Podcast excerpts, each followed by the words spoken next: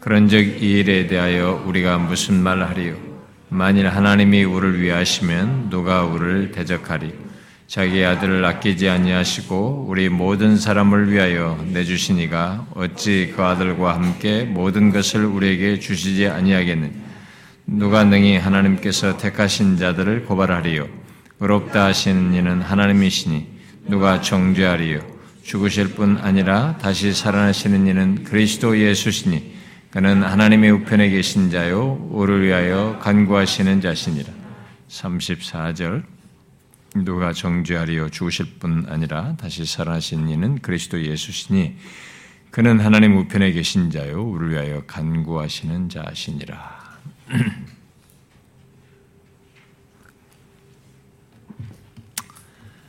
어, 뭐 오늘 오늘이 추석 당일이잖아요. 그래서 많이 어, 그래도 이동을 하고 어, 아마 여기 지체들은 뭐 지방에 가신 사람들은 아마 내일이나 오고 막 그럴 텐데, 근데 여기 이렇게 나오신 분은 갔다가 오진 않았을 것이고 아예 안 간 것 같죠.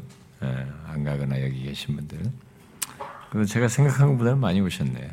예. 아, 뭐 오늘 에, 뭐 사람들이 좀 뭐 적을 수도 있어서 음, 로마서 이 귀한 내용들 계속되는 내용 뭐 건너뛰고 다른 것 좀 하다가 이렇게 할 수도 있었겠지만 뭐 그런 생각도 약간 있었지만 그런 날은 뭐 수도 없이 있잖아요. 앞으로도 뭐 이런 이유 저런 이유. 그러니까 우리는 아, 무슨 일이 있어도 아, 그냥 가는 거죠. 음. 그래서 현장에 있는 사람에게 필요로 하는 것으로 알고 어, 계속 이 로마서를 살피려고 합니다. 아, 우리가 앞서서 살폈던 것은 이 로마서 팔 장 삼십 절까지 말한 내용에 연결해서 삼십일 절부터 이 삼십구 절까지 대답할 수 없는 다섯 개의 질문으로 우리 그리스도인의 확신을, 대답이 할 수가 없는 질문이니까 그냥 그 그 질문에 대한 답은 사실은 뭐 이미 정해진 거죠. 대답할 수 없는 다섯 개의 질문으로 우리 그리스도인의 확신을 말하는 내용을 지금 여기 계속 살피고 있는데, 우리 지난 시간에 그 다섯 개 질문 중에 세 번째 질문을 살폈죠. 이제 삼십삼 절을 통해서요. 이제 이제 오늘 본문 삼십사 절을 통해서 네 번째 질문을 살피려고 합니다. 자, 무엇입니까? 누가 정죄하리요? 라는 질문입니다. 이 질문에 대한 대답으로 하는 것은 죽으실 뿐 아니라 다시 살아나신 이는 그리스도 예수시니 그는 하나님의 우편에 계신 자요 우리를 위하여 간구하시는 자이시다고 말을 하고 있습니다. 그러면서 결국 그 대답이 때문에 대답으로 인해서 누가 정죄할 수 있느냐? 정죄할 수 없다라고 지금 말을 하는 거죠.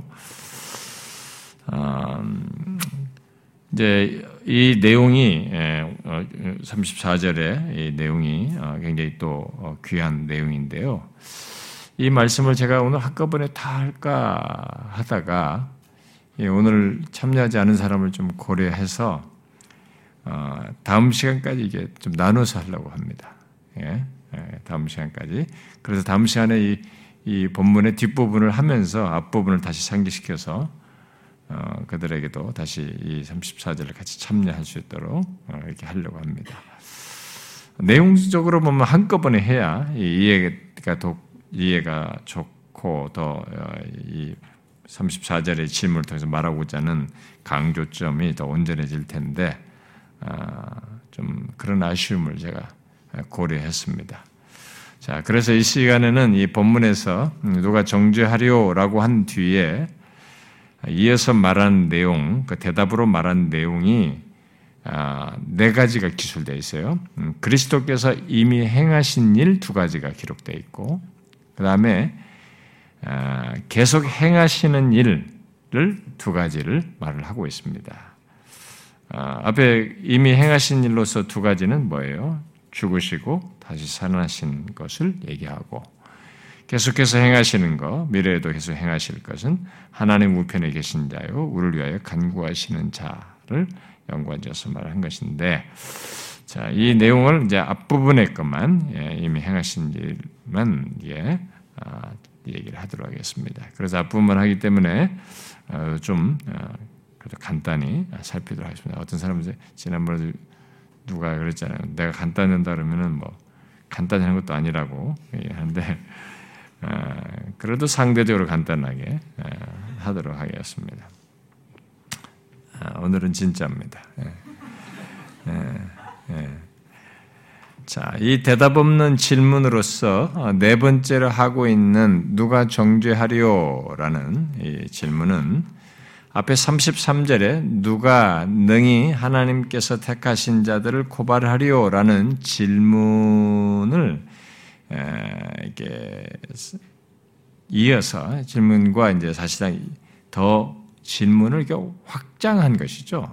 거기 바로 연결된 질문이기도 하죠. 그래서 지난 시간 말했다시피 이 두 구절을 함께 묶어서 많은 사람이 다루기도 한다라고 했습니다. 그래서 이 지금 삼십사 절의 내용은 앞에 삼십삼 절에서 고발할 수 없는 이유로 의롭다 하시는 이는 하나님이시다라는 사실이 내용상 계속 적용되고 있는 것입니다. 자, 이미 삼십삼 절에서 우리 그리스도인은 하나님께서 택하신 자요, 하나님께서 의롭다 하셨기에 그 누구도 고발할 수 없다는 것을 말했는데, 그 고발에 이어 그 고발된 것에 대한 판단으로서 정죄하는 것, 정죄하는 것 또한 우리를 의롭다 하신 분이 하나님이시고, 여기서 이제 삼십사 절은 그것을 넘어서서 더 다른 내용을 말이죠.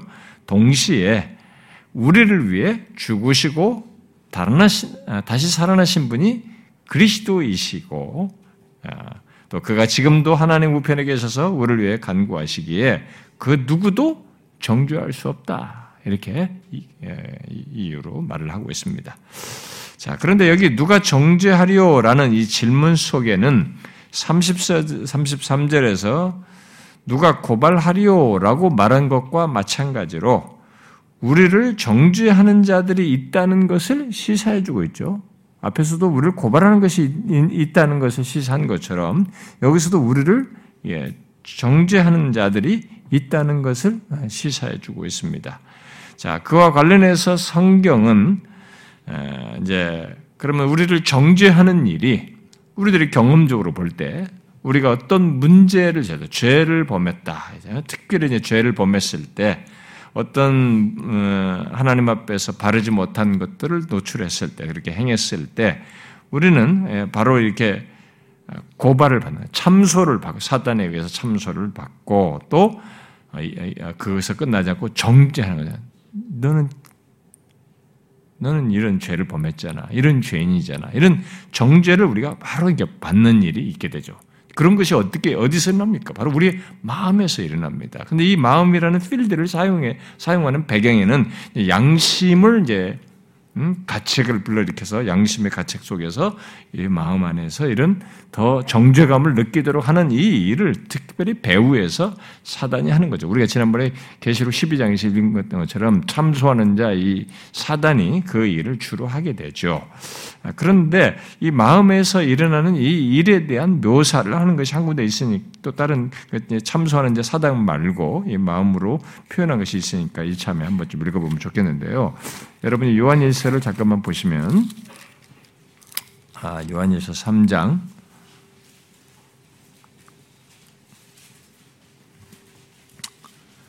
어, 요한일서 어, 삼 장 예, 이십 절 한번 봅시다. 이십 절, 어, 우리 다 같이 한번 읽어봅시다. 시작. 이는 우리 마음이 혹 우리를 책망할 일이 있어도 하나님은 우리 마음보다 크시고 모든 것을 아시기 때문이다. 여기서 우리 마음이 우리를 책망할 것이 있다라고 한 것은, 여기 책망하다는 것은 이 여기 정죄한다는 말과 이, 에, 같은 말이에요. 이제 그러니까 그 말을 해석상으로 책망하다는 말로도 해석할 수도 있습니다. 네. 근데 우리 마음이 우리를 책망할 것이 있다. 그러니까 이런 일이 있는 거죠. 어, 어떤 잘못에 책망받을 것이 있을 때 책망받을 것이 있다는 것은 뭔가 죄를 범했거든요. 하나님 앞에 바르지 못한 것을 행한 거죠. 바르지 못한 모습을 가진 것이죠. 그런 것들로 인해서 어쨌든 우리가 범하는 행실의 죄로 인해서 우리 마음이 우리를 책망할 것인데 정죄할 것을 잊게 되는, 정죄하게 되는 이런 것을 경험하게 되는 거죠.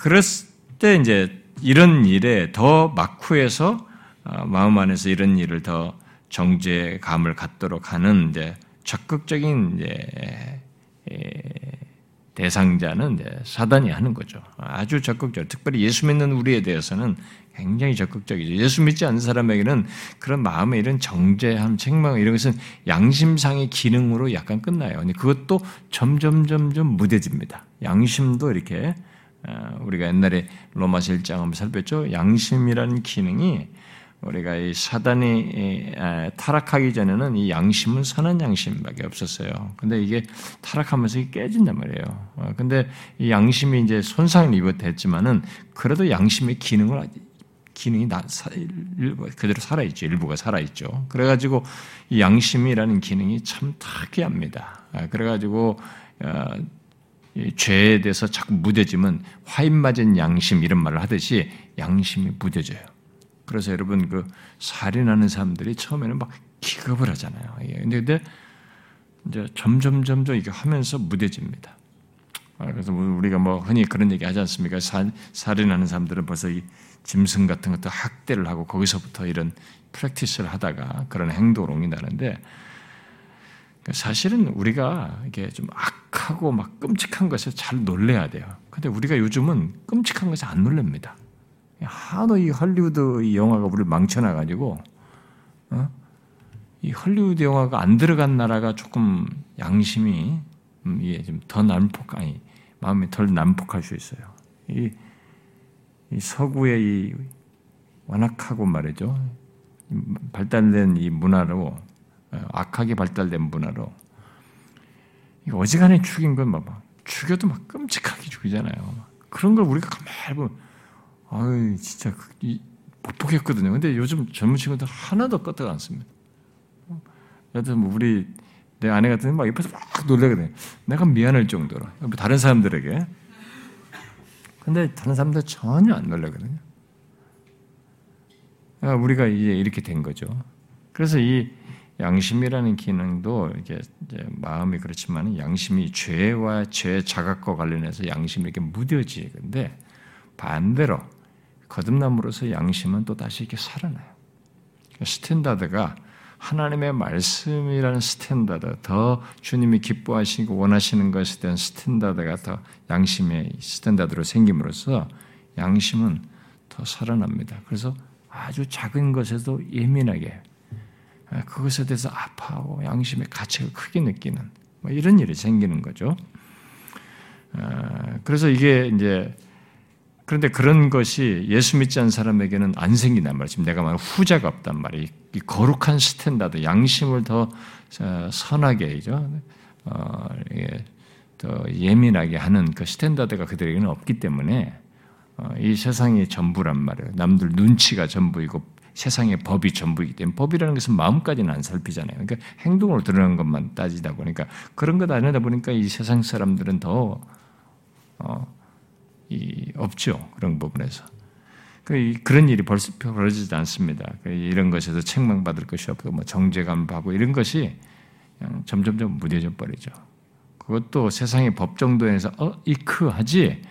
이런 성경이 하나님이 말씀하시는 것에서 이 양심의 가책을 받아 예민하지는 않습니다. 그런 건 없어요. 그래서 이런 일은 신자들에게만 있기 때문에 사단이 그래서 누구의 마음에서 이런 역할을, 활동을 많이 합니다.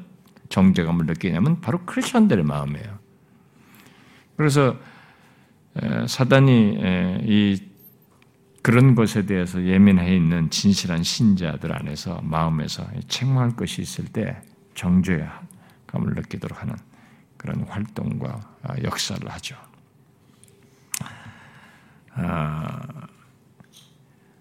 물론 이제 우리 주변에 지난주도 얘기했지만 우리 주변에도 이제 우리 예수 믿는 사람에 대해서 비방하는 자들이 뭐 우리가 잘못했을 때 막 바로 정죄해야 돼. 우리가 이 교회들이 타락하거나 예수 믿는 사람들이 뭐냐 할 때 바로 정죄하잖아요. 예, 주변 사람들, 예, 비방하는 우리 주변 사람, 이런 사람들도 우리 대적자들 말이에요. 그 마크의 뭐 사단의 역사도 있겠습니다만 우리 주변에 구분해서 얘기하면 그런 데도 있습니다.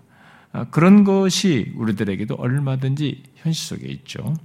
그래서 이런 정죄는 우리 주변에서 누가 정죄하리요라고 했을 때 정죄하는 대상들이 있다는 것이 시사하는 거죠. 사단으로부터 우리 마음에서 일어나는 우리 안에 양심의 기능 속에서 우리 마음에서 일어나는 것도 있지만 또 사단의 어떤 적극적인 역사도 있지만 또 우리 주변에도 우리들이 잘못한 것을 본 사람들이 이렇게 정죄하고 비방하는 이런 대적들이 우리들에게 있죠. 이 세상에도 있습니다. 그래서 만약에 저 같은 목사가 음, 목사인 걸 다 아는데 어디 가서 이게 하다가 제가 어, 보통 이 사람들이 뭐 저에 대해서 뭐 아무도 몰라도 내가 목사라는 사실만 아는데 그들이 볼 때 내가 이게 좀 어, 밉게 보일 정도로 좀 우리 최소한 이 세상에서의 좀 좀 예의 바르지 않은 어떤 걸 범하거나 이게 했다. 그들은 바로 저에 대해서 어, 이런 비방을 하겠죠, 정죄하겠죠.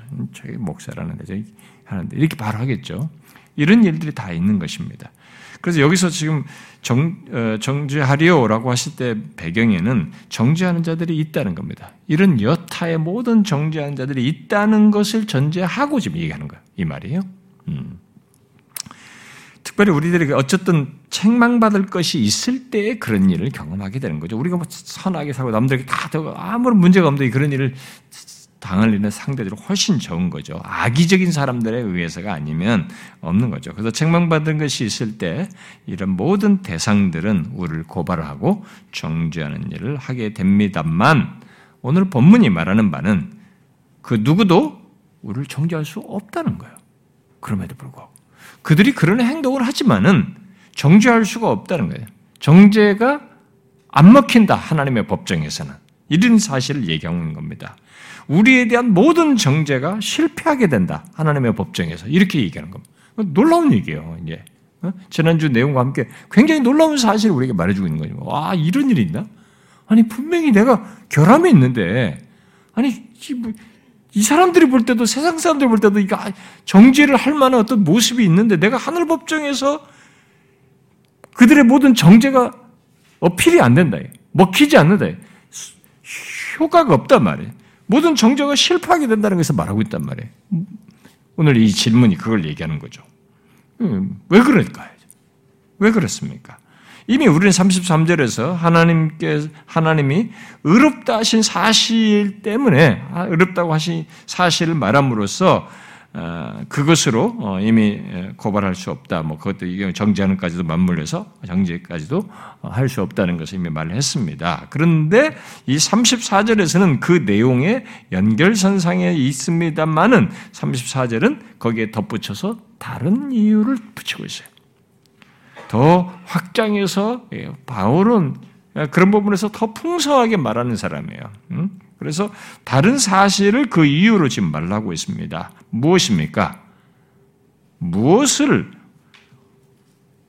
아무도 우리를 정죄할 수 없다라는 이유로 말하고 있습니까?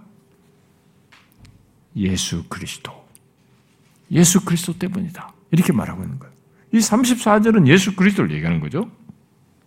바로 그분 때문에 우리에 대한 모든 정죄가 실패한다. 이렇게 말하고 있는 것입니다. 그야말로 그 누구도 우리를 정죄할 수 없다.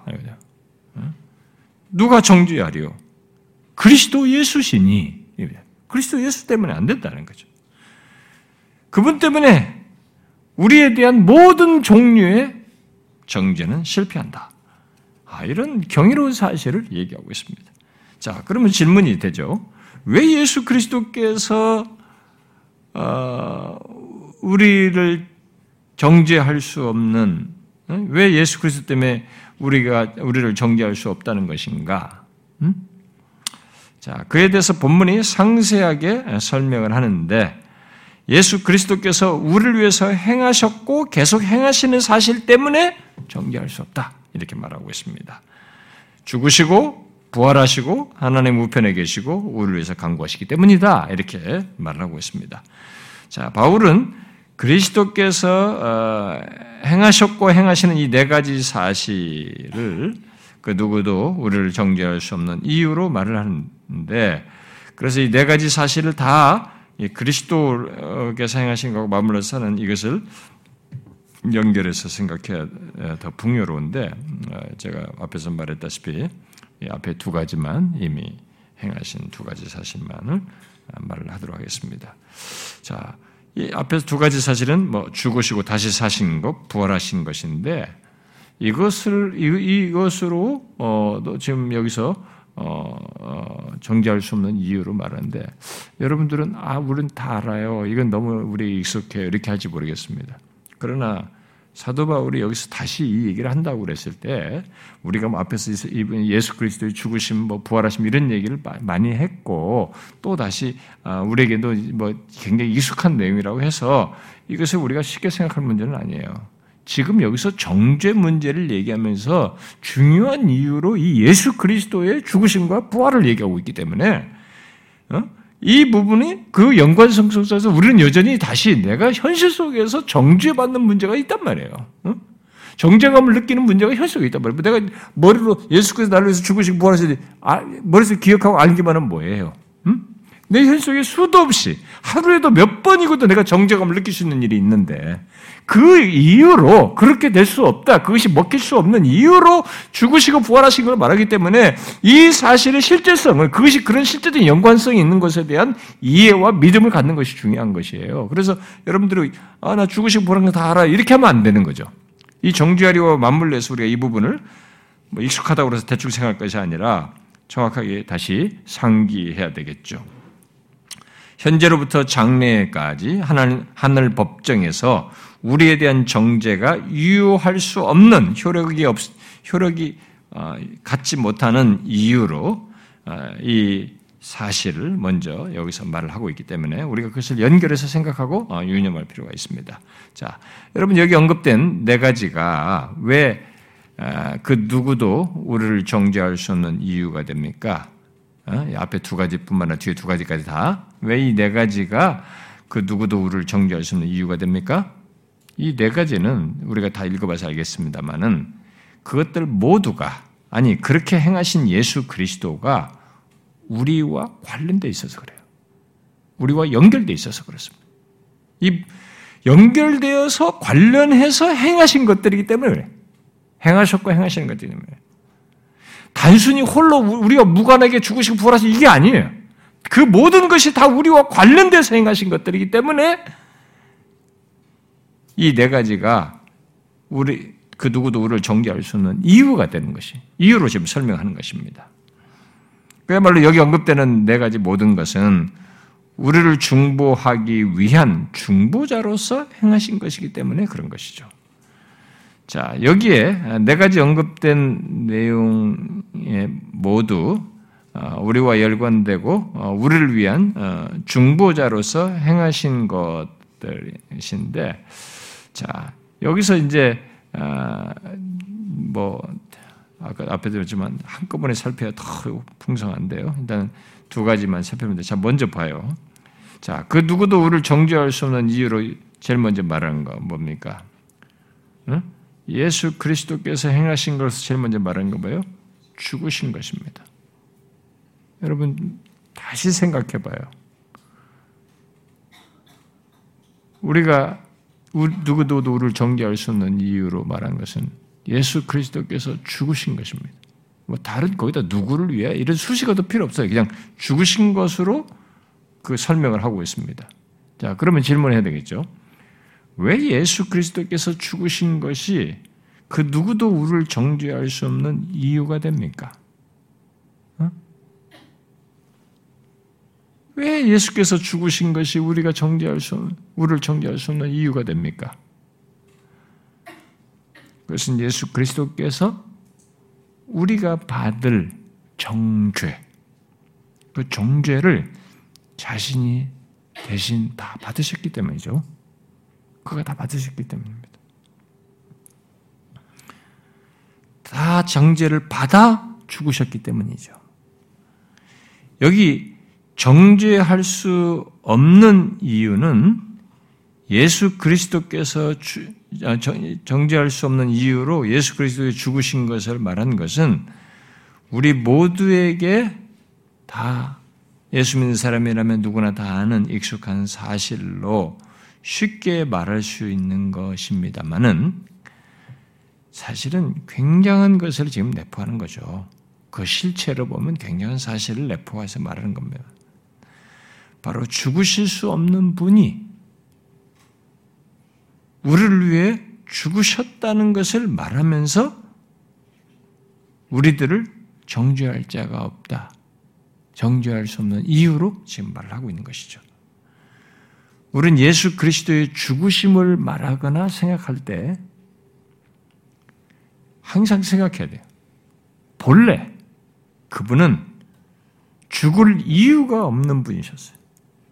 뭐 원래 죽을 수도 없었던 분이었고 죽을 이유가 없는 분이셨다는 사실입니다. 그는 왜냐하면 그는 죄가 없는 분이셨거든요. 죄가 없으신 분이에요. 죽을 수 없는 분이에요. 죽을 이유가 없는 분이셨습니다. 우리는 이 사실을 항상 생각해야 돼요. 죄가 없어서 죽으실 수 없는데 죽으셨다는 거예요, 지금. 죄가 없어서 죽을 수 없는데 이분이 죽으셨다고 하는 것은 무슨 얘기입니까? 그를, 그를 죽게 하는 원인이 그에게 전해진 거예요, 뭔가. 뭔가 제공된 것이죠. 그게 무엇입니까? 바로 우리의 죄죠. 우리의 죄를 그가 짊어지심으로, 받으심으로 우리들이 받아야 할 죄 싹신 사망을, 죽음을 당하셨다는 거죠. 그래서 예수 그리스도의 죽으심은 우리와 연결됐기 때문에 있는 얘기예요. 우리와 연결되지 않았으면은 생겨나지 않을 일입니다.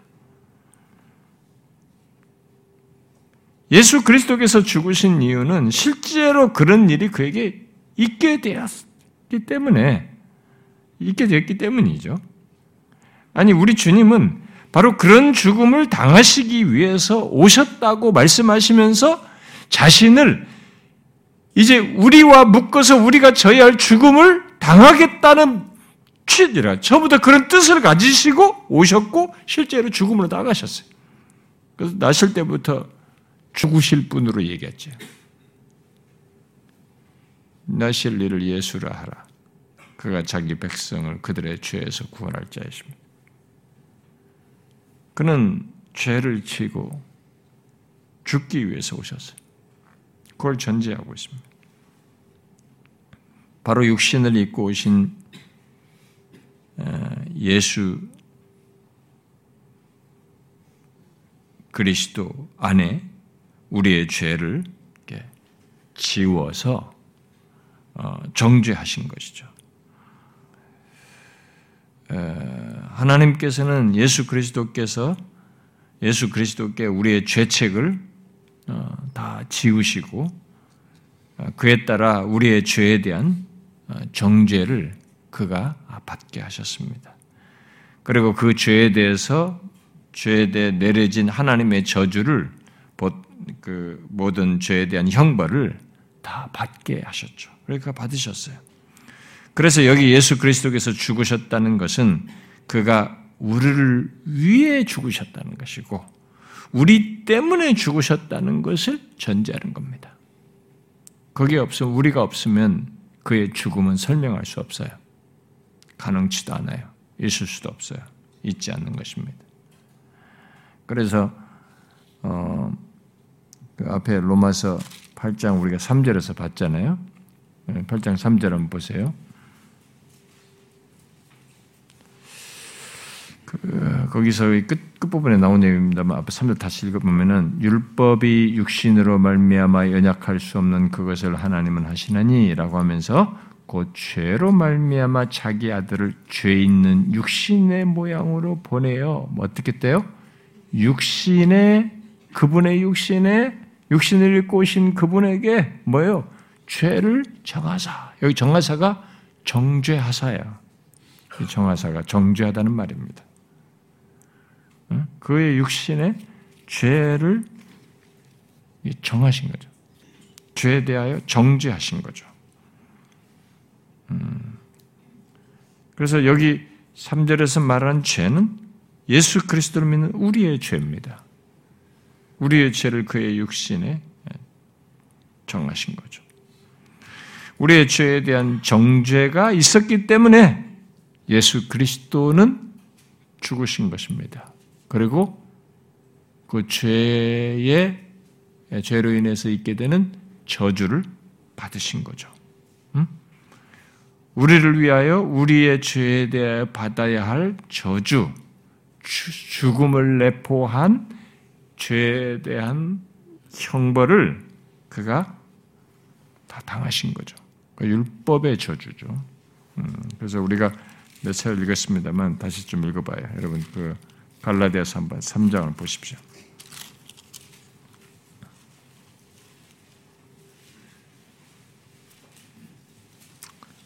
갈라디아서 삼 장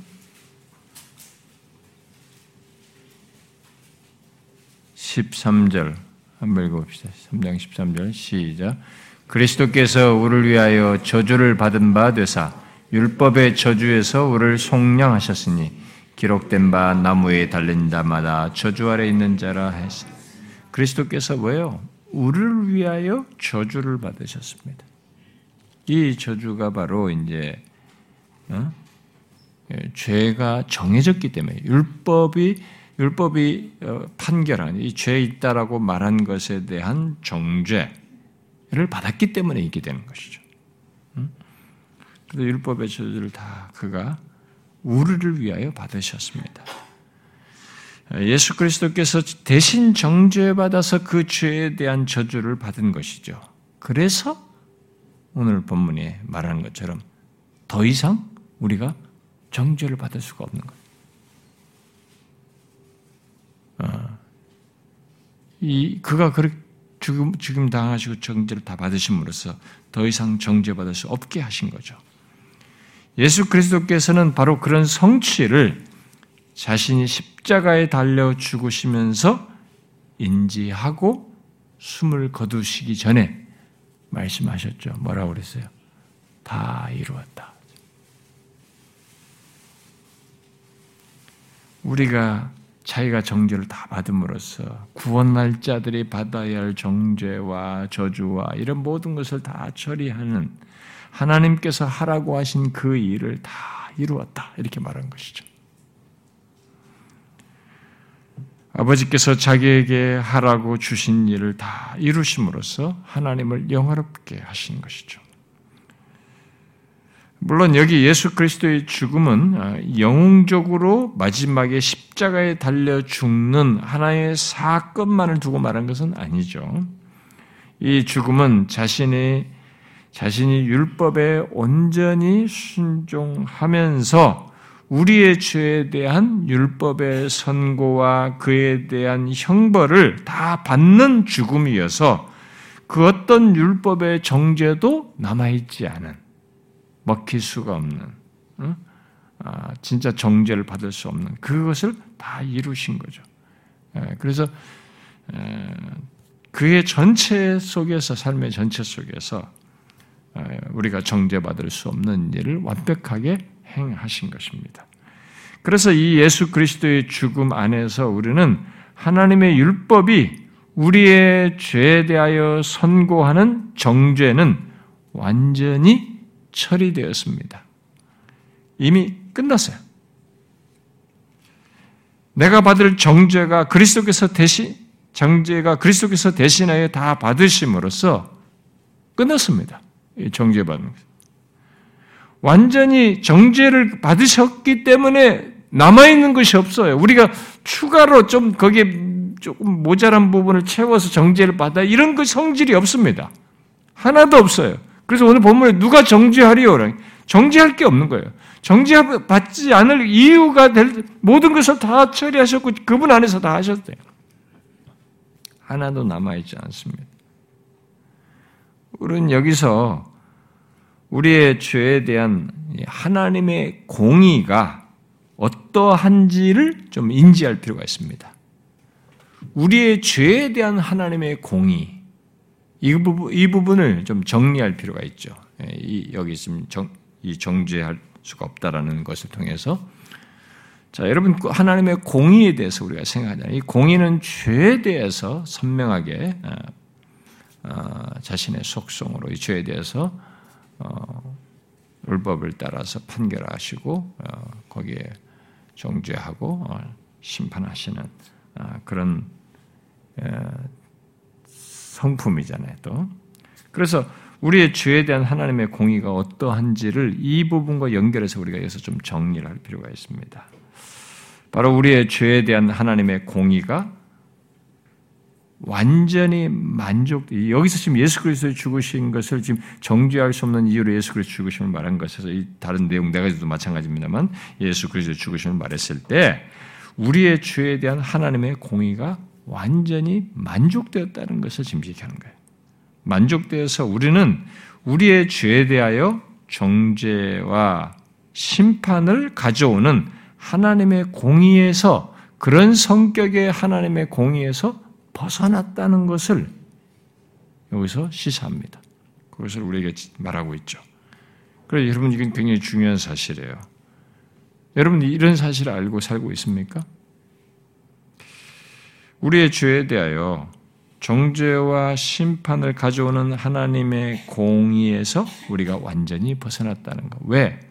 예수 그리스도께서 우리의 죄에 대한 하나님의 공의를 완전히 만족시키셨기 때문에.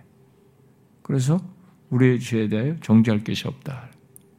여기서 그렇게 말하는 겁니다. 여러분, 이것을 이해하십니까?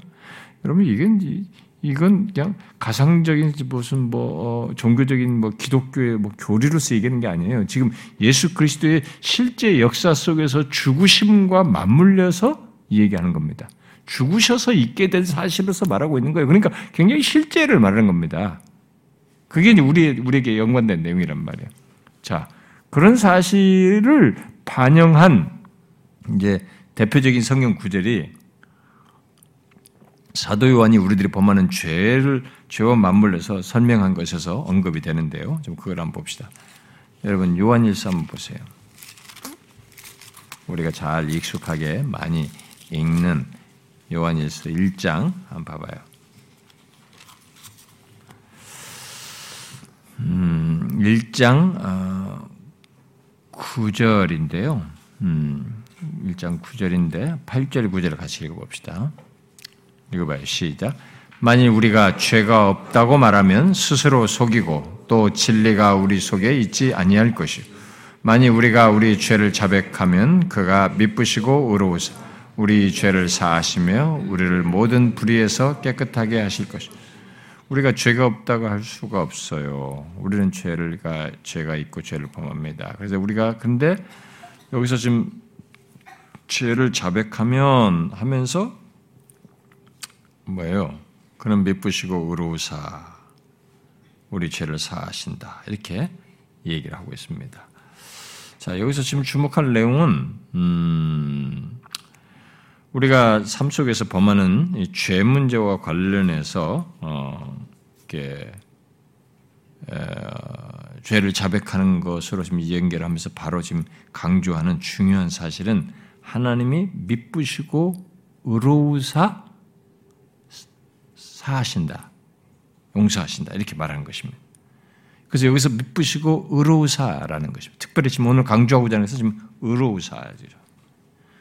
자, 우리가 죄를 범해도 자백을 하면 하나님께서 자신이 약속하신 자신의 약속에 신실하셔서, 미쁘사는 신실하잖아요. 약속에 신실하셔서 우리를 용서하신다. 이 부분에 대해서는 우리가 조금 이해가 쉬워집니다. 우리가 왜냐하면 사례가 구약성경부터 많잖아요. 하나님께서 뭐 얼마나 이스라엘 백성들이 죄를 많이 제거했으면, 근데 그들에게 정말 언약에 신실하시잖아요. 정말 미쁘셔서 어? 어, 그들을 돌아오라고 하시면서도 계속 용서하시잖아요. 미쁘시고 용서하십니다. 그래서 선, 말할 때 우리가 주께 돌아오면 그가 용서하실 것이고 뭐 이렇게 할 것이다. 막 그걸 막 호세하던 선자들이 계속 얘기하지 않습니까? 우리가 너무 익숙하게 아는 겁니다. 그래서 여기서 죄를 자백하면 그가 미쁘사 신실하셔서 용서하실 것이다. 이건 우리에게 쉽게 이해가 되는 내용입니다. 아, 그런데 여기서 지금 의로우심이죠. 결국은 이제 공의로우심으로 돼요. 그런데 의로우심 또는 공의, 의로움과 또는 이 공의 때문에 용서하신다. 예? 그가 우리에게 의로우셔서, 공의로우셔서 우리를 용서하신다. 이건 금방 이게 딱 와닿지가 않습니다. 그렇지 않아요? 음? 잘 와닿아요? 여러분, 성경에서 우리 익숙하게 이 의로우심과 공의로우심에 대해서 이 많이 익숙한 사람들은 그가 공의로우시기 때문에 우리 용서하신다는 말이 이게 착 매치가 안 됩니다. 잘 와닿지가 않아요. 죄가 있는데 하나님의 의로우심 때문에 용서하신다는 것, 이게 잘 이해가 되냐 말이죠. 어, 루터 같은 사람도 그게 이렇게 이해가 안 됐던 거죠. 어? 도대체 이해가 안 됐어요. 그래서 로마서 이제 삼 장에서 깨졌잖아요. 로마서 일 장, 삼 장의 내용에서. 자, 하나님께서 우리의 죄를 어떻게 그의 공의 때문에 용서하신단 말인가? 이 질문이 여기서 제기됩니다. 그것은 죄를 자백하는 우리 그리스도인들의 죄를 하나님께서 이미 예수 그리스도 안에서 정죄하시고 벌하셨기 때문에 이 말을 지금 하고 있는 거예요. 음? 굉장한 얘기입니다. 아, 그래서 로마서의 의로우심이나 이 공의가 하나님 백성들에게는 전혀 다른 의미구나. 이게 우리가 이런 데서 알게 되는 겁니다. 아, 하나님의 공의가 예수 믿는 사람에게는 전혀 다른 의미구나. 음? 어떤 의미입니까? 하나님께서 그리스도 안에서 정죄하시고 벌하신 것 안에서 우리 그리스도인들의 죄를 이렇게 보기 때문에 공의로우심을 얘기하면서 용서하시는 얘기를 하는 거예요. 의로우심을 얘기하면서 용서를 얘기하는 거죠. 이미 그리스도께서 우리의 죄책을 짊어지시고 그 죄의 저주를 다 담당하셨기 때문에 하나님은 의로우사 우리를 깨끗게 한다. 용서하신다는 거죠. 만약 이런 것이 이것이 이 사실이 없다면은 우리의 죄에 대한 하나님의 공의는 용서가 아닙니다. 공의를 얘기합니다. 우리 죄와 공의. 여기는 이 죄에 대한 판결과 정죄와 심판이지 용서가 아니에요. 지금 이 예수 그리스도께서 우리의 죄에 대해서 다 정죄를 받으시고 벌을 받으셨다는 사실이 이 없으면 우리의 죄에 대해서 하나님의 공의와 죄를 연결시키려면 연결고리가 안 돼요. 여기서는 불일치밖에 없어요. 이게 거기에 대해서 용서가 아니라 심판이지 정죄죠. 그렇게밖에 안 되는 것입니다. 그러나 우리는 예수 그리스도를 믿는 우리는 우리의 죄에 대한 하나님의 공의가 이미 그리스도 안에서 시행됐어요. 만족됐어요. 완벽하게 만족된 겁니다. 하나님의 공의가 우리의 죄에 대한 하나님의 공의가 그리스도 안에서 완벽하게 만족된 것이에요. 다 시행된 겁니다. 그 우리의 죄에 대한 죄에 대해서 하나님의 공의를 나타내서 심판하시고 정죄해야 될 모든 것을 예수 그리스도 안에서 다 시행하셨고 거기서 다 만족하셨어요. 아, 놀라운 얘기입니다. 아, 이 굉장히 벅찬 얘기예요. 응? 그러니까 이 루터가 이런 사실 깨달아서 얼마나 크, 정말 이게 해결이 안 돼가지고 무릎팍으로 막 계단을 올라가면서 그 뭔가 이 자기가 노력해서 뭔가 해보고 싶은 이 선을 쌓으려고 애를 썼던 사람이 일대 인생의 전환이 와지, 답이 와지. 와, 하나님의 의로우심과 공의가 전혀 다른 의미구나. 완전히 다른 의미예요.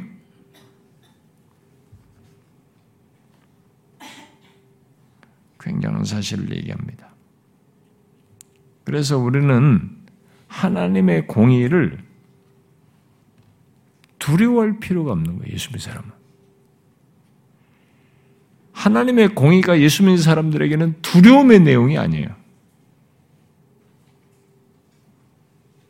오히려 그 공의 때문에 용서받게 되어서 하나님의 공의가 오히려 우리에게 위로가 되는 거죠. 기쁨이 되는 거죠. 여러분은 이것을 아십니까? 하나님의 공의가 자신에게 두려움의 내용이 아니라 위로의 내용이 되느냐는 거예요. 어떻습니까? 여러분, 실제로 하나님의 공의가 여러분에게 두려움이 아니라 위로가 됩니까? 두려움이 된다면 이 사람은 공의를 하나님의 구약성경에서 마치 예수 뺀 구약에서 어떤 심판하는 행동만, 이런 장면만, 성경의 그런 지식만 가지고 있는 거지. 응? 근데 구약에서 보면 가끔 이 사람들이 막 구약의 하나님은 너무 무서워, 이런 것들은 다 예수 그리스도 안에서 공의가 만족된 이 사실을 빼고 얘기하는 거예요. 자기와 연관돼서 그런 사실이 있다는 것을 거의 믿지 않고 생각지 않고 하는 얘기지. 그러니까 이게 잘못 믿는 거죠.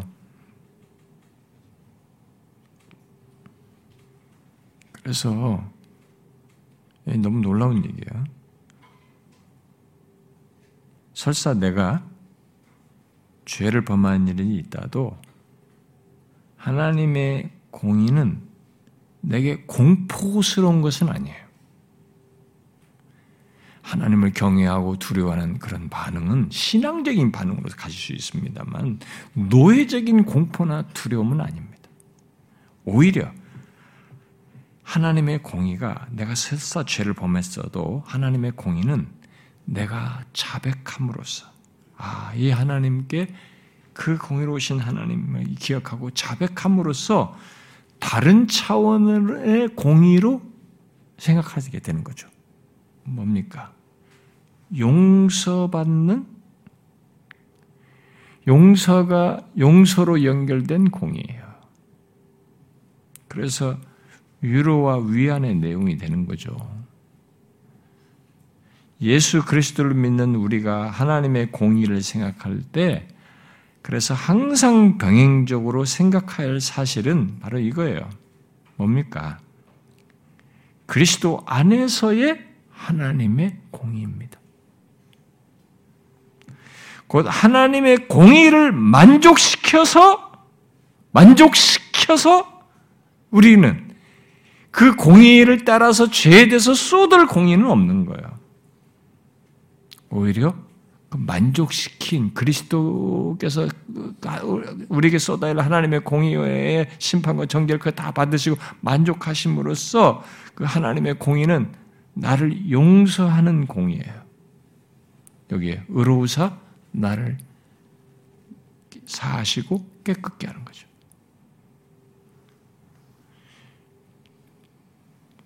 나를 용서하는 공의, 죄 있는 나를 다시 세워주는 공의, 나를 붙들어주는 공의예요. 성격이 달라요. 얼마나 놀랍습니까, 여러분? 이 예수를 모르는 사람은 그렇게 생각할 수가 없습니다. 그들에게는 하나님의 공의가 법을 따라서, 율법에 따라서 네가 범한 죄에 대해서 판결, 정죄, 심판, 형벌, 그거밖에 없어요. 무슨 거기에 대해서 하나님의 공의를 무슨 용서의 공의며 무슨 세워주는 공의며 뭐 붙들어주는 공의 생각할 수가 없는 얘기예요. 이렇게 될 수 있는 중간에 내용이 확 있는 겁니다. 우리와 우리를 위해서 우리와 연합하여서 자신이 죽으신 게 있는 거예요. 죄를 공의를 쏟으셔서 쏟으신 공의의 모든 형벌을 당하시고 만족하신 사실이 있어서 우리에게 이 공의는 전혀 다른 의미가 되는 거예요. 이런 의미가 되는 거죠. 굉장한 사실이죠. 그래서 여러분 항상 기억하십시오. 우리의 죄에 대한 공의는 예수 그리스도께서 완전히 만족시킨 공의입니다. 그걸 항상 기억해야 돼요. 내 죄에 대해서 그리스도께서 완전히 만족시켰어요. 그 하나님의 공의를. 그래서 우리는 정죄받지 않습니다. 누가 정죄하려? 강력한 얘기하는 겁니다. 근거를 두고 얘기하는 거죠. 예수 그리스도라고 하는 강력한 근거를 가지고 얘기하는 겁니다. 누가 정죄하리요? 정죄할 수가 없다. 단지 우리는 가족 윤리 차원에서 죄를 자백함으로써 우리를 바로잡아 주시고 우리를 용서하시는 공의를 경험하는 것이죠. 하나님의 의를, 의로우심을 경험하는 거죠. 그런데 바울은 우리들이 정죄받을 수 없는 이유로 이 그리스도의 죽으심만을 말하고 있지 않죠. 이 삼십사 절은 정말 많은 내용을 말하고 있는데요. 또 다른 연결해서 말한 건 뭡니까? 다시 살아나신 것을 말하고 있습니다. 누가 정죄하리요? 죽으실 뿐 아니라 다시 살아나신 이는 그리스도 예수시니죠.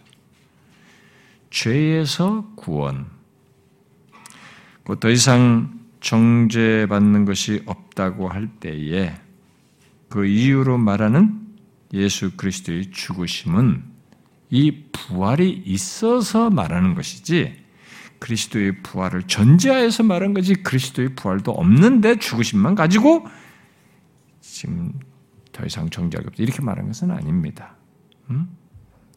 만일 그리스도께서 죽으신 것에서 끝났다, 그렇다면 모든 것은 다 희망사항이에요. 가짜입니다. 다 그냥 이 얘기입니다. 우리들이 만들어낸 종교 논리밖에 안 되는 거죠. 부활이 없었다면 우리는 여전히 죄 가운데 있었을 것입니다. 자, 여러분 성경 찾아봅시다. 우리 유명한 그 부활과 관련된 고린도전서 십오 장, 고린도전서 십오 장.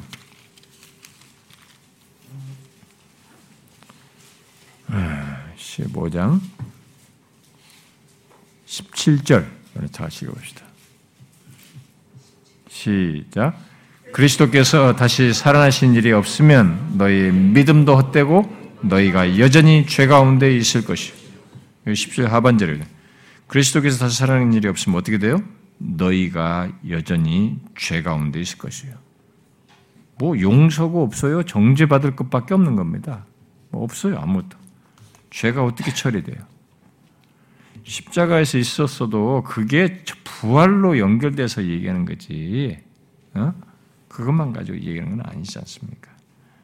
그래서 그리고 그래서 바울이 로마서 사 장에서도 어, 그리스도의 부활을 하나님께서 우리들이 정죄받지 않고 오히려 의롭다 하시는 만족의 근거로 말하잖아요. 응? 여러분 우리가 로마서 사 장 한번 다시 보세요. 로마서 사 장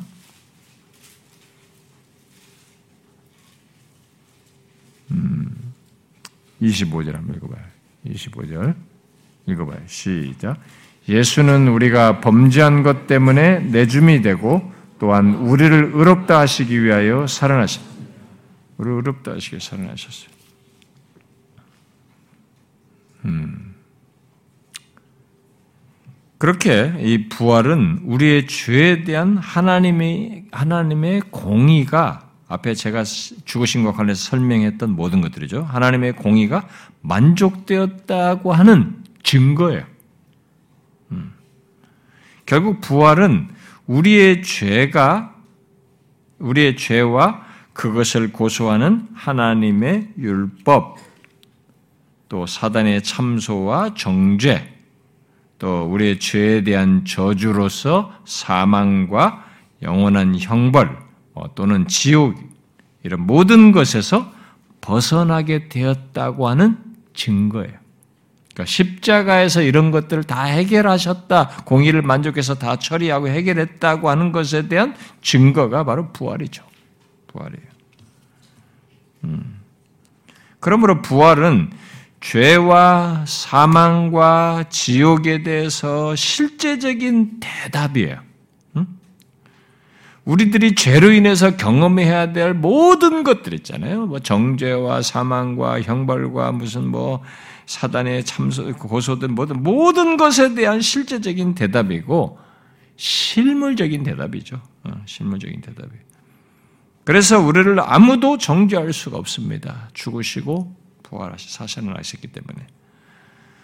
그래서 고린도전 십오 장이 우리가 뭐 뒷부분이면 사망아, 네가 뭐 쏘는 게 뭐냐? 사망이 우리를 더 이상 쏠 수가 없는 거죠. 지옥도 우리에게 해당되지 않는 것입니다. 바울은 우리가 로마서 앞부분에서 보았다시피 앞에 로마서 육 장에서 우리들이 예수 그리스도의 죽으심과 함께 그의 부활에 연합된 것을 말하면서 이 땅에서부터 우리들이 그런 존재로 산다. 그러니까 정죄받지 않고 오히려 이제는 그리스도와 연합되어서 죽고 산, 부활한, 그리스도와 부활한 것에 묶여있는 그런 존재로서 이 땅을 산다라는 것을 강력하게 얘기하죠. 그러면 그것을 새로운 생명 가운데 사는 것으로 얘기하죠. 음? 다시 한번 읽어봅시다. 로마서 육 장 펴봐요. 로마서 육 장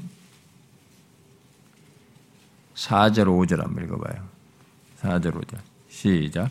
그러므로 우리가 그리스도의 죽으심과 합하여 세를 받음으로 그와 함께 장사되었나니 이는 아버지의 영광으로 말미암아 그리스도를 죽은 자 가운데서 살리심과 같이 우리로 또한 새 생명 가운데서 행하게 하려 함이라. 만일 우리가 그의 죽으심과 같은 모양으로 연합한 자가 되었으면 또한 그의 부활과 같은 모양으로 연합한 자가 되리라. 여러분 뒤에 팔 절 한번 보세요. 팔 절부터 십 절까지 읽어봐요. 시작. 만일 우리가 그리스도와 함께 죽었으면 또한 그와 함께 살 줄을 믿노니 이는 그리스도께서 죽은 자 가운데서 살아나셨음에 다시 죽지 아니하고 사망이 다시 그를 주장하지 못할 줄을 알미로다. 그가 죽으심은 죄에 대하여 단번에 죽으심이요 그가 살아계심은 하나님께 대하여 살아계심이니. 그렇죠? 그러니까 예수 그리스도께서 죄에 대해 단번에 주, 죽으시고 살아나신 것이 살아나신 것에 우리가 똑같이 지금 연합되어 있어요. 연합되어서 어, 이 그리스도 사망이 그리스도를 주장하지 못하듯이 우리 또한 더 이상 사망 아래 있지 않고 또 율법 아래 있지 않고 그러니까 이런 모든 것에서 다 벗어난 겁니다. 그 죄와 맞물려서 있는 사망, 정죄, 뭐 율법의 정죄, 에, 형벌, 뭐 어? 심판, 이, 예? 율법의 저주 모든 것에서 다 벗어나게 된 거예요. 그것을 다 확증해 준 것이 증거해 준 것이 바로 부활이에요. 그래서 여기 그리스도의 죽음과만 연합된 것이 아니라 부활과 연합된 것으로 계속 얘기하는 거죠. 그래서 그 이 십일 절에 우리에게 적용적인 말을 하잖아요. 이렇게 앞에 십 절까지 얘기한 다음에 이와 같이 너희도 너희 자신을 죄에 대하여 죽은 자요 그리스도 예수 안에서 하나님께 대하여 살아있는 자로 여길지다. 여기서 죄는 이제 사망을 불러일으키는 이 모든 것을 다 포함하는 거죠. 죄는 죄 자체로 있는 것이 아니라 그것에 맞물려서 이제 형벌까지 다 연결된단 말이에요. 율법의 고소, 정죄, 심판, 뭐 다. 그러니까 거기에 대해서 우리는 이미 죽은 자다.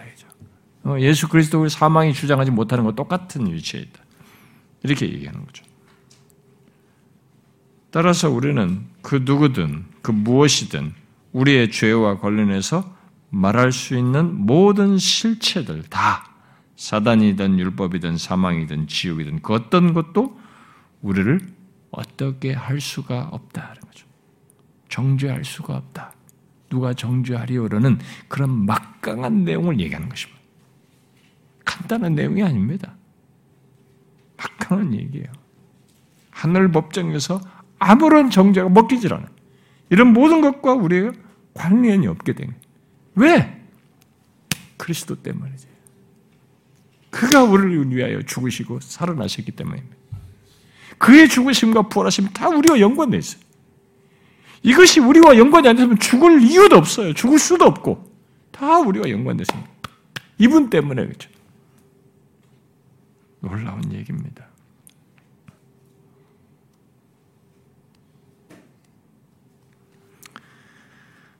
그래서 그리스도께서 부활은 우리에 대한 좋은 증거예요. 예수 믿는 우리에 대한 그게 진짜 모든 게 사실이다 라고 하는 것을 밝혀주는 증거입니다. 그래서 바울이 그 로마서 팔 장에 다시 한번 보면은 같은 맥락에서 팔 장 그 십일 절을 보면 이렇게 말했죠. 읽어봐요. 팔 장 십일 절 시작.